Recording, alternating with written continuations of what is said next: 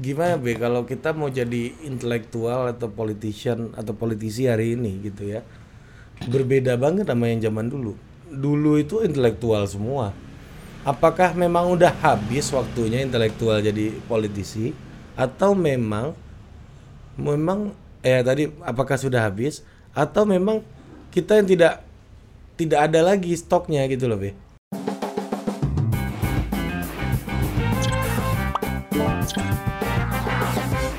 memang kita mengalami kemunduran yang dahsyat ya kan.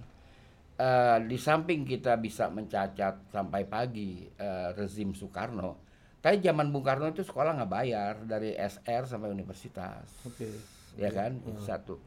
Lalu intelektual intelektual senang sekali bekerja di kampus mengajar, eh, bahkan didatangkan dosen-dosen untuk antropologi. Saja pengajarnya eh, saya masih ingat namanya Ina Slamet dari Rusia. Kan Rusia di bidang antropologi itu terkenal ya. Eh, da- da- dia- datangkan dari situ. Jadi kita senang sekali kuliah di UI pada waktu itu. Eh, banyak sekali eh, intelektual dekan-dekan eh, dekan atau pengajar-pengajar kita. Lalu kita eh, kalau bergaul dengan orang politik itu kan kita harus siap. Ma- misalnya Pak Nasir aja dia eh, apa, menyukai sastra. Dia berbicara tentang novel Cyrano dan Bergerak. Lah kita kan dengar namanya aja baru. nyebutnya aja susah kadang Nyebutnya aja susah. ya kan? Eh, Mr. Room atau Pak Wilopo yang dari PNI juga itu semua orang pandai. Orang pandai. Jadi mereka lah yang sungguh-sungguh politikus, berseni. Kalau Anda membaca apa namanya itu membaca uh, notulen sidang-sidang konstituante 57 sampai 59 Ya. itu pentas seni mereka mengutip pelbagai-bagai penyair Benar. Buya Hamka saja mengutip antara Ibnu Sadat Ya. itu penyair besar abad keempat masehi di Arab Ya. bayangkan ini kagak eh, misalnya eh, ungkapan-ungkapan yang dia pakai di zaman reforma- reformasi ini DPR itu kualitas politikus hancur dan berubah menjadi pekerja politik itu reformasi. Dia pekerja politik. U- u- untung aja dia nggak bikin sarekat pekerja politik. Itu hancur zaman itu. Serikat serikat pekerja politik. Iya hancur ya. Iya, iya. Kita lihat bagaimana eh, kekayaan dia dalam hal linguistik. ya. Misalnya itu kan tidak semudah membalik telapak tangan. Itu kan diulang-ulang. Semua pada ngomong begitu. Hmm. Terus kalau mengutip syair lagu tidak ada dusta di antara kita. kita. Semua ngomong begitu. ya kan? Karena karena kebanyakan dusta kali ya. Jadi itu saya nggak berminat ya. Terus terang aja. Kan Babe di dalam juga dulu dan dan ikut bukan hanya lihat Iya, dari dekat. iya. ikut masih gitu. oke lah di zaman Pak Harto sampai Iya. dengan tahun 82 quality Iya. baik dari berbagai praksi oke, praksi PDI pun oke. Hmm. Jadi sekarang lama-lama timbul keseganan saya eh, kalau diajak bertukar pikiran dengan orang-orang itu. Hmm. Saya bilang saya bukan takut tukar pikiran sama dia, cuma saya khawatir pikiran saya ketukar sama pikiran dia. Beneran ketukar ya. saya takut itu saja. Ini persoalan kita yang kita hadapi, ya kan. Jadi pemerintah bingung menghadapi covid, ekonomi melorot. Pemerintah bilang itu eh, di semester kedua ini, semester pertama melorot 4,2 persen. Tapi banyak ahli-ahli ekonomi bilang sedikitnya 7 persen kemelorotan ekonomi kita. Bahkan ada yang mengatakan 17,5 persen. Singapura saja udah 40-an persen melorot, ya kan. Tapi di dalam kemelorotan ini kan di situ diperlukan pemikiran-pemikiran yang cerdas. Tidak muncul dari para politikus yang seperti itu, nggak ada. Atau para pekerja politik itu. Karena dia menganggap itu pekerjaan saja, bukan profesi. Yang harus di- dijiwai profesi itu. Dan meng- meng- mengikuti eh, sar, apa syariatnya ya. Iya. Iya. Itu yang menjadi eh, persoalan. Dan eh, kalau Babe ngelihat apa yang membuat dalam tanda kutip kemunduran itu begitu terasa setelah reformasi Metode rekrutmen. Di partai politik atau di partai politik. Metode rekrutmennya udah berubah. Ya kasus Wahyu aja kan menjadi contoh bahwa untuk menjadi DPR mesti bayar, Ya. ya kan? Hmm. Bahkan orang mau jadi walkot, ya kan, atau jadi DPR kayak masuk TK dituntun sama bapaknya. Banyak yang kena nih, Be. ya kan begitu, ya nggak? Itu persoalan kita sekarang. Ya. Kayak hari pertama masuk sekolah ya. Kayak hari pertama masuk sekolah ditungguin sama bapaknya. kan gitu. Memang em, apakah dengan sistem demokrasi kita hari ini pilihan itu dianggap menjadi yang paling rasional Be, hari ini? Pilihan demokrasi. Ya pilih karena maksudnya gini. Hmm. Karena demokrasi kita sekarang ini dalam tanda kutip pilihan langsung dan kosnya besar gitu. Partai-partai politik mengambil pilihan yang kayak begini menjadi sebuah hal yang paling rasional buat keberlanjutan mereka gitu. Oh iya, karena begini ya, kalau kita kira-kira 5-6 tahun lalu sebelum Trump, Partai Republik itu membuat apa dalam kaukus Partai Republik itu disimpulkan Indonesia bukan negara yang tepat untuk demokrasi. Hmm. Ya kan? Karena 850 tahun itu eh, kontrol Islam terhadap politik, terhadap ekonomi terlalu kuat itu nggak bisa diketepikan begitu saja. Jadi tiba-tiba dipunculkan demokrasi eh, oleh zaman reformasi kan, lalu Undang-Undang Dasar 45 yang mengatur secara culture eh, sistem konstitusi kita. Karena MPR itu kita kenal di Pagaruyung ada nenek mama, di Sunda ada juru pengambar.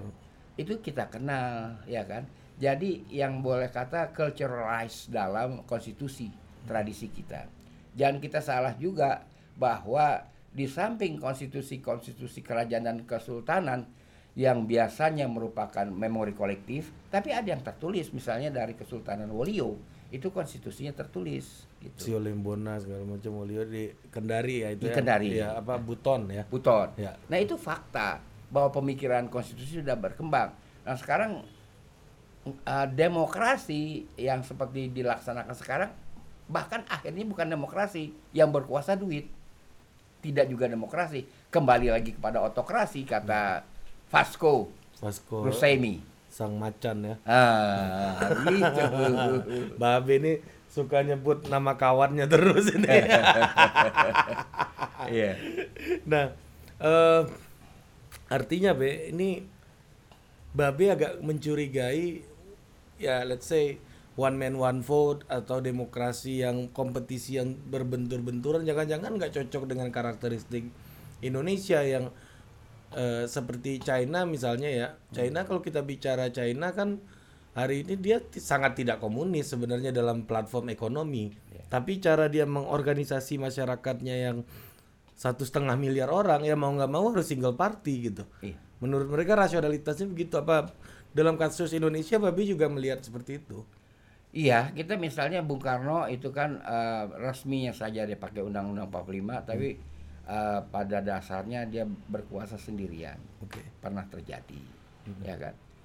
Eh, itu kita tidak menghendaki itu. Kita sudah berpengalaman dengan eh, demokrasi yang dikatakan liberal, padahal itu paling nyaman. Karena eh, tingkat intelektualitas dengan demokrasi itu harus beriringan. Oke. Ya harus beriringan. Nggak bisa demokrasi itu dikelola oleh orang tolol. Nggak bisa nggak bisa. Begitu intinya. Jadi eh, kita harus mencari bentuk yang lain. Nggak bisa dipertahankan yang kayak begini. Emang sekarang banyak orang tolol ya? Ya eh, sebenarnya kan saya lebih takut eh, oleh virus tolol daripada kopat kopit. Ya kan? Iya. Karena tolol lah covid covid jadi berbahaya ya. Eh kopat kopit jadi berbahaya. Ya kalau nggak tolol ya bisa dihadapi harusnya ya kita terima begitu aja keterangan siapa namanya WHO kok Hmm. kan dia berbicara tunggal sampai akhirnya mereka eh, mereka diusir oleh Trump kan WHO di Amerika ya itu soalnya oke Oke, B. Dan sebenarnya Babe mendefinisikan diri Babe itu sebagai apa sih di Indonesia ini dalam politik Indonesia? waduh saya susah juga ya Hmm. sama Kan menurut pengamat macam-macam, B. Ridwan Saidi adalah budayawan. Ridwan Saidi adalah politisi senior. Ada yang bilang intelektual. Saya tadi bilangnya filosofer, gitu, filsuf gitu. oh. Nah, kalau Babe sendiri melihatnya gimana? Wah, saya nggak tahu ya. Saya tuh eh nggak nggak mudah merumuskan diri sendiri. Yang rumuskan memang mesti orang lain, Hmm. ya kan? Mesti orang lain. Jadi ah, banyak juga yang bilang Ya, sejarawan. sejarawan. Eh, orang-orang yang berdidikan resmi sejarah satu dua orang ada yang marah. Saudara Ridwan saya bukan sejarawan. Saya jawab, lu kan ketakutan bakul nasi lu gua tebalikin. lu takut kagak jadi narsum lagi, ya kan? Kan itu soalnya. Tokoh Betawi juga. atau kalau tahu iya tapi saya nggak bisa rumuskan diri saya siapa Babe lebih nyamannya sendiri sebagai apa? Eh, orang sebut apa saja saya nyaman Oke, nggak ada masalah. nggak ya ada berarti. masalah nggak ada masalah Banyak loh Be itu Be. Tanggung jawabnya ge- gede loh Babe ini. iya itu berawal dari apa eh, disiplin polimer ya jadi kita misalnya ya kita mau berbicara politik disiplin ilmu politik eh kalau nggak ada siapa namanya itu antropologi sulit dipaham. Kan begitu? Hmm. kita memahami sejarah Indonesia masa proklamasi sampai dengan tahun 50 ya kan? Tidak mengerti hukum internasional parah. Oke. ya kan? Karena konteksnya lagi rebut-rebutan legitimasi. justifikasi apa eh, apa itu namanya? Yurisdiksi. Ya. yurisdiksi. Internasional. dan mesti mengerti hukum internasional. Eh, misalnya begitu. Jadi nggak bisa sebuah disiplin keilmuan itu berjalan sendiri. Mhm. ya kan? Kita lihat Bill Gates aja yang katanya dulu pedagang Komputer. komputer, sekarang dia jualan obat. Kayaknya jualan yang lagi musim aja. ya. lagi musim. Takut takutin seorang sama kopat covid. Iya. nah ini obatnya. Kan begitu. Ya, jadi memang polimer ini ya, iya memang polimer nggak bisa sendirian nggak bisa satu disiplin itu berdiri sendiri. iya Mesti punya terkaitan satu sama lain gitu. Iya. Sementara di masa modern ini kita diwajibkan untuk terspesialisasi gitu loh, Be. itu udah ketinggalan zaman jadi nggak bisa ya kalau mau spesialis tunggal itulah kegagalan misi antariksa kan nggak nggak ada be- eh, omongan lagi Eh, eh, eksperimen ke bulan kan selesai Ya, ya. Hmm. ya kan Hmm. karena dia andalkan betul satu cabang keilmuan saja Hmm. bahwa kita bisa terbang tapi terus apa Oke. gitu Ini kan kayak apa namanya nih? eh ya kita ngelihat kayak kayak ilmuwan muslim zaman dulu lah ya, Be.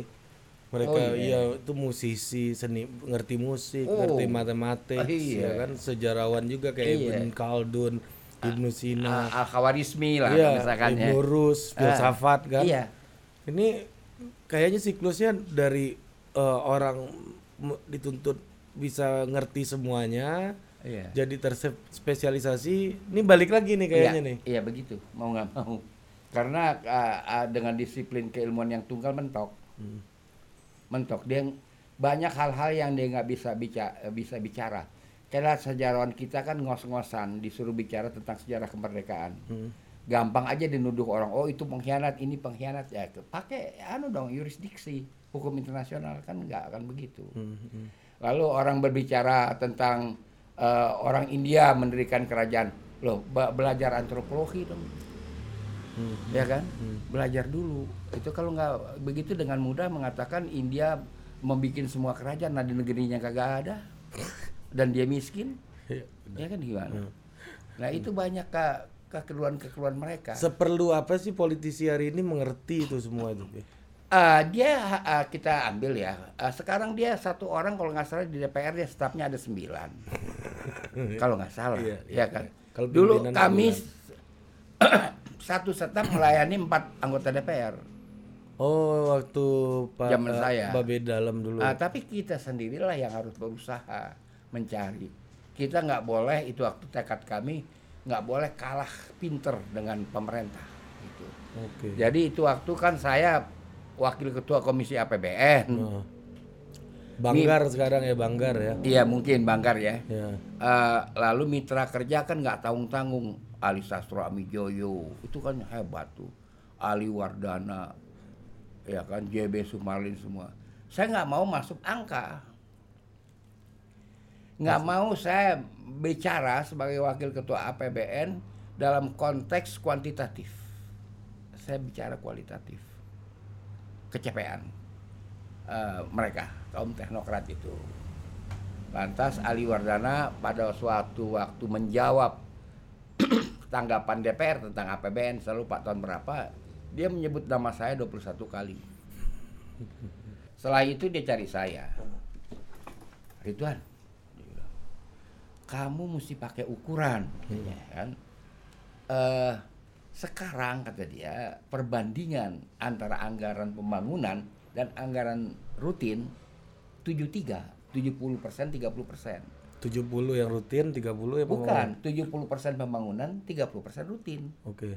Itu oke Ridwan. Kalau sudah 50-50 baru kamu hantam nih pemerintah. Oke. Kata Ali Wardana begitu. Nah kita adu sekarang. Sekarang kan 20% saja yang pembangunan. 80% rutin. Ya. Gimana Babe kalau masih mau di, di DPR di hari ini masih, masih ngamuk-ngamuk pasti. Kira-kira begitulah. Iya, iya. Jadi bagaimana aware-nya Ali Wardana dengan kritik-kritik saya sampai saya didatengin sama dia. Berarti di zaman Orde Baru kritik tuh ada yang dengerin juga ya, Bang? Oh iya dong asal kita ada alasan, ada argumentasi, ada rasionalisasi, nggak bisa asal ngomong. Oleh karena itulah kita dipaksa untuk belajar siang dan malam. Kita nggak mau kalah dengan eh, mitra kerja kita dari pihak pemerintah Yang kata berarti yang kritik dibungkam segala macam tuh gimana? di luar. Oh di luar. Oh, di, di dalam gedung nggak ada. Oke. Paling-paling akhirnya saya dicabut eh, dari eh, komisi APBN dipindahkan ke komisi ilmu pengetahuan udah selesai Nah, jadi sejarawan lagi dah. begitu. Oh, berarti kalau di dalam tuh situasi politik sangat dinamis. Iya, dinamis dan kita kan nggak menyerang personal, tidak menyerang pribadi. Hmm. Kita bicara pemikiran-pemikiran. Bagus du- dulu apa namanya jalannya rapat kerja DPR dengan pemerintah itu bagus. Hmm, hmm. Da- apalagi be pengalaman Babe dulu yang sempat menghantam kayak begitu ya yang ditanggapi dengan serius kayak gitu. Waktu NKK BKK ya ini dulu kan ada namanya normalisasi kehidupan kampus. Sejak itulah muncul BEM Hmm. eh, Dewan Mahasiswa itu eh, dibubarkan kan. Eh, sen- eh, muncul BEM. Eh, itu waktu kita mengajukan apa sih namanya istilahnya resolusi atau apa saya lupa. Kepada pemerintah kita nolak itu NKK BKK normalisasi kehidupan kampus dan badan kemahasiswaan lah gitu kita tolak. Hmm. itu waktu eh, waktu sidang eh, di mana saya menyampaikan pandangan umum itu luar biasa ramenya Itu mahasiswa sama Daud Yusuf ya waktu Daud itu. Yusuf. Iya, benar. luar biasa mahasiswa rame sekali orasi saya mendapat sambutan luar biasa dan saya digotong-gotong oleh mahasiswa itu waktu selesai sidang Pak Daud gimana tanggapannya waktu itu? Ah dia orangnya fair kak saya hubungan baik setelah itu dengan beliau Hmm, hmm. saya eh, apa kita nggak ada pribadi sih ya Iya, iya, iya. iya. persoalannya pemikiran pribadi nggak ada gitu Beliau juga cendekiawan. oh ya. kawan lah dia ahli lah Atau kalau cara berpikir Babe kayak gitu jangan-jangan be anggota dewan kita nggak jalan karena yang di dalamnya juga nggak berkualitas gitu. Jangan-jangan gitu ya. Kalau dulu kan yang di sekitar Pak Harto tuh kan intelektual-intelektual Oh, iya. kawakan semua. iya Mau nggak mau DPR-nya juga harus jadi lebih pintar gitu. iya dan kita tuh hubungan pribadi oke kok Hmm, hmm, walaupun tetap tawuran gitu ya dalam pandangan-pandangan ya hmm, hmm. Eh, bukan menyerang-menyerang pribadi tapi oke nah kira-kira eh, kita bicarakan tema kita tadi demokrasi ya. Kira-kira seperti itulah. Jadi masalah kita yang terparah adalah soal rekrutmen. Rekrutmen parah juga begitu. So orang mulai cari aneh. Ada wali kota yang la- sambilan pidato lihat ada orang ngobrol dia turun dari panggung mudak-mudak di, di udak-udaknya lagi ngobrol. Jadi iya kan ada. ya? ya kayak sirkus itu acaranya persis sirkus ya kan? Ini kayak ada yang pawang main singa gitu kan. ada pejabat daerah yang bercerita bagaimana mengerikannya itu kopat kopit ya kan? Pakai acting itu bicaranya ya kan? Badannya diayun-ayun sambil ngomong gitu agar orang yakin memang kopat-kopit serem gitu loh. saya saya lihat itu. Iya, iya. Eh, nggak nggak sama lah. Bagaimana dulu itu luar biasa. Kita menikmati betul ya. Eh, dan mereka disiplin luar biasa. Saya kalau ditugaskan untuk me- merumuskan undang-undang kan kami baru selesai jam 12 malam. Dan bukan di hotel nggak ada tradisi kita membahas undang-undang di hotel. Kan sekarang di hotel. Ya kita di DPR gedung DPR jam 12 malam kita selesai kata ketua fraksi saya ingat betul Pak Nudin Lubis Ridwan kau setelah sidang harus ke aku. Saya harus ke dia jam 4 eh, lantai 4 DPR ya kan? Belum ada gedung yang sekarang ini gedung lama. Eh ternyata dia masih ada nungguin saya ngelapor. Setelah saya melapor kita bubar. Nah saya dari DPR tuh jalan kaki ke depan mencari taksi kan Ke ke depan belum lewat pintu belakang lewat stasiun Palmerah bukan? itu cari ah, nggak ada taksi itu zaman kan Oh iya iya. Harus iya. ke- Zaman itu ya. ke Gatot benar-benar. Subroto Iya iya iya. jauh kan itu sudah setengah satu at- menjelang jam satu jadi itu kita lakukan dengan dedikasi yang tinggi karena kita menjiwai ya kan menghayati dan menikmati posisi itu karena kita dapat betul-betul dengan jalan ini eh, menyumbang negara kan begitu Gaji anggota DPR gede nggak waktu itu? Bro? 270 ribu take home pay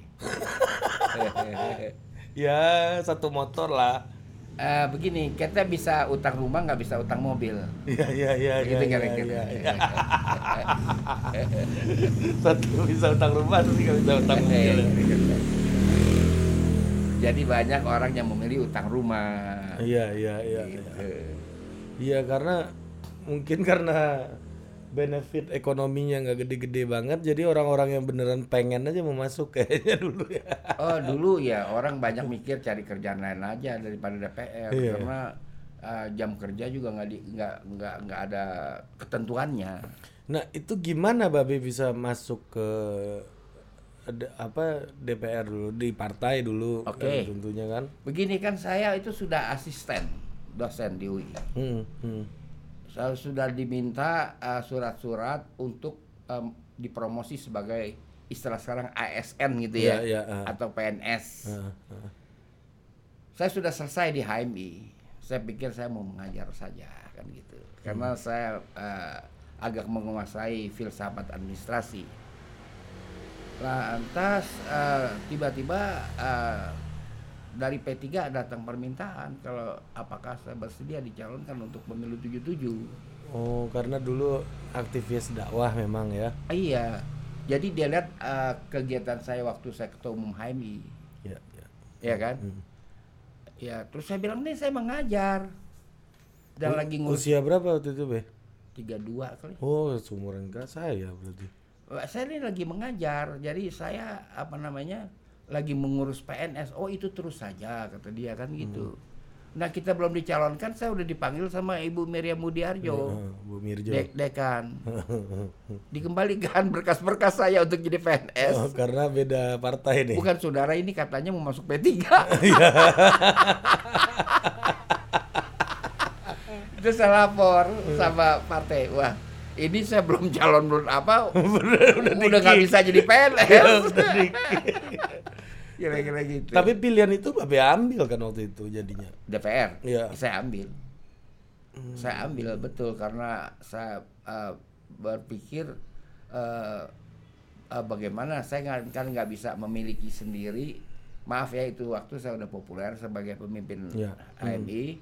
Masa eh, kita nggak ada sedekah? Saya sedekah lah dengan P3. Langsung dari saya diangkat jadi ketua kampanye kan pemilu 77. Oh dahsyat itu kampanye P3. Di Jakarta menang loh. Ya. Hmm. Jakarta menang dan di, di, di kelima wilayah menangnya. Seluruh Jakarta tuh kami kuasai, menang. Hmm. Itu aku. Gitu. Dan ini Be, mungkin ini bagian terakhir nih. Be. Waktu itu di HMI orang mengatakan Babe ini agak berseberangan sama Cak Nur gitu. Iya. Nah dan perdebatannya cukup panjang gitu. Iya, iya. Dan saya pernah tanyakan juga waktu Habib Babe ma- sama Pasko ternyata nothing personal dan ini cuma uh, apa selisih pemikiran gitu. Iya, iya. Uh, Gimana be ceritanya dulu be? Begini kan saya ah, waktu sekjen, saya kan sekjen dia ketua umum. Hmm. Eh, makin lama saya sudah tidak bisa membela lagi pendirian dia Oke. Karena dia itu eh, hampir setiap hari itu ada pernyataan pernyataan-pernyataannya yang mengge- menggelisahkan umat Islam. Iya, iya, iya. Islam yes, partai Islam no, ya kan. Heeh. Eh, tiada Tuhan melainkan Tuhan itu sendiri. Terus itu aduh, saya nggak kuat deh kan dia nggak bisa hentikan. Nah mulai saya lawan saja dia. Oke. Gitulah ceritanya. Awalnya memang beda selisih pemikiran ya. Iya. Dan ketika itu beliau dan Babe memang punya pengaruhnya masing-masing kan Iya, sangat iya, besar gitu. Iya, iya. Di sebagai publik intelektual. Iya. Nah, terus gimana Be? Lanjut dua-duanya jalan bahkan dua-duanya pernah sama-sama di jalan politik gitu. Ah. Hubungan Babe sama Cak Nur. Iya hubungan pribadi tetap baik. Bahkan eh, eh, ulama terkenal kayak Haji Abdullah Syafi'i pada waktu itu eh, sakit berat dan banyak orang sudah umat sudah ribuan membaca Yasin. Saya ditelepon sama anaknya eh, Rashid. Kita panggil Endit gitu ya kan. Eh, dia telepon kita masih telepon halo-halo Iya. Telkom Kring, ya kring, kan? kring, Ah, kring. kring kering. Dia bilang begini, eh, dia manggil saya eh, Pak Ridwan gitu ya. Eh, Pak Ridwan ini Walid artinya ayahnya itu sedang sakit berat. Ada pesan buat Pak Ridwan dari Walid. Ini Ridwan Saidi yang bisa menjelaskan, mengela- apa bisa melakukan pesan dari saya. Saya ini udah mau menutup mata eh, Rashid. Dia bicara sama Anaknya. anaknya Eh, apa sih pesannya bisa nggak Nurholis suruh cabut tarjamah la ilaha illallah eh, yang dia gunakan yang dia eh, populerkan eh, menjadi tia- tiada Tuhan melainkan Tuhan bisa nggak eh, eh, di Direvisi. direvisi oleh Nurholis waduh ini kan berat ya Oke, saya datang eh, karena ini amanat kan. saya datang, saya bawa anak saya masih kecil-kecil, saya jadikan itu kunjungan keluarga. Iya, iya, Iya iya, kan? iya, dibikin konteksnya dulu. eh, rupanya Nurholis punya feeling ya kan bahwa saya ini bersandiwara kan. Iya, iya. Sebenarnya ada pesan yang saya mau sampaikan. Iya. Saya beromong kiri kanan dia kocak pun dia nggak ketawa ya kan. Oke. saya, saya teruskan aja. eh, akhirnya dia gelisah ya kan. Saya bilang begini. Ustadz Abdullah Syafi'i itu dalam keadaan sakit dia nggak bereaksi. Dia mi Ustadz Syafi'i, Ustadz Abdullah Syafi'i minta kepada saya agar anda mencabut kata-kata anda. Eh, tarjamah syahadat adalah tiada Tuhan melainkan Tuhan itu sendiri. Anda supaya membenarkan, me- mengembalikan syahadat dengan tarjamah yang benar dalam bahasa Indonesia. Dia nggak mau. Lalu dia mengeluarkan kata-kata yang nggak layak kepada siapa pun saya nggak kutip. Lalu saya permisi pulang. Saya telepon Dit, Dit begini begini begini. Iya, terima kasih Pak Ridwan. Walid udah meninggal. meninggal. Rupanya eh, orang seperti Abdullah Syafi'i itu ketika saya berdialog juga dia sudah tahu. Walaupun mungkin sudah tahu ya hasilnya ya. iya. Oke, ini menarik sekali nih, Be. Mungkin kita sambung di kesempatan yang lain. Iya, Terima kasih. Babe, udah Iya, iya. memberikan waktunya. Sehat Iya, terus, Be. Jaga kesehatan. Dan kita butuh cerita-cerita dan nasihat-nasihat dari Babe selalu. Begini, eh, ke- kesehatan tuh ada di otak. Ya, Otak yang sehat itu mem- membawa akibat tubuh yang sehat. Untuk otak yang sehat itu harus dikasih konsumsi terus-menerus. Berpikir, nggak boleh otak berhenti berpikir. Sehingga sel-sel otak itu akan mati terpakai. Kalau sel-sel otak yang mati tidak terpakai itu akan menimbulkan cairan yang men- me- membangkitkan rupa-rupa penyakit yang tidak ada obatnya dan bahkan belum ada namanya penyakit. itu sampai ilmu otak aja Babe tahu. Gokil. Sampai jumpa di Total Politik berikutnya. Produced by Total Politik and powered by haluan.co.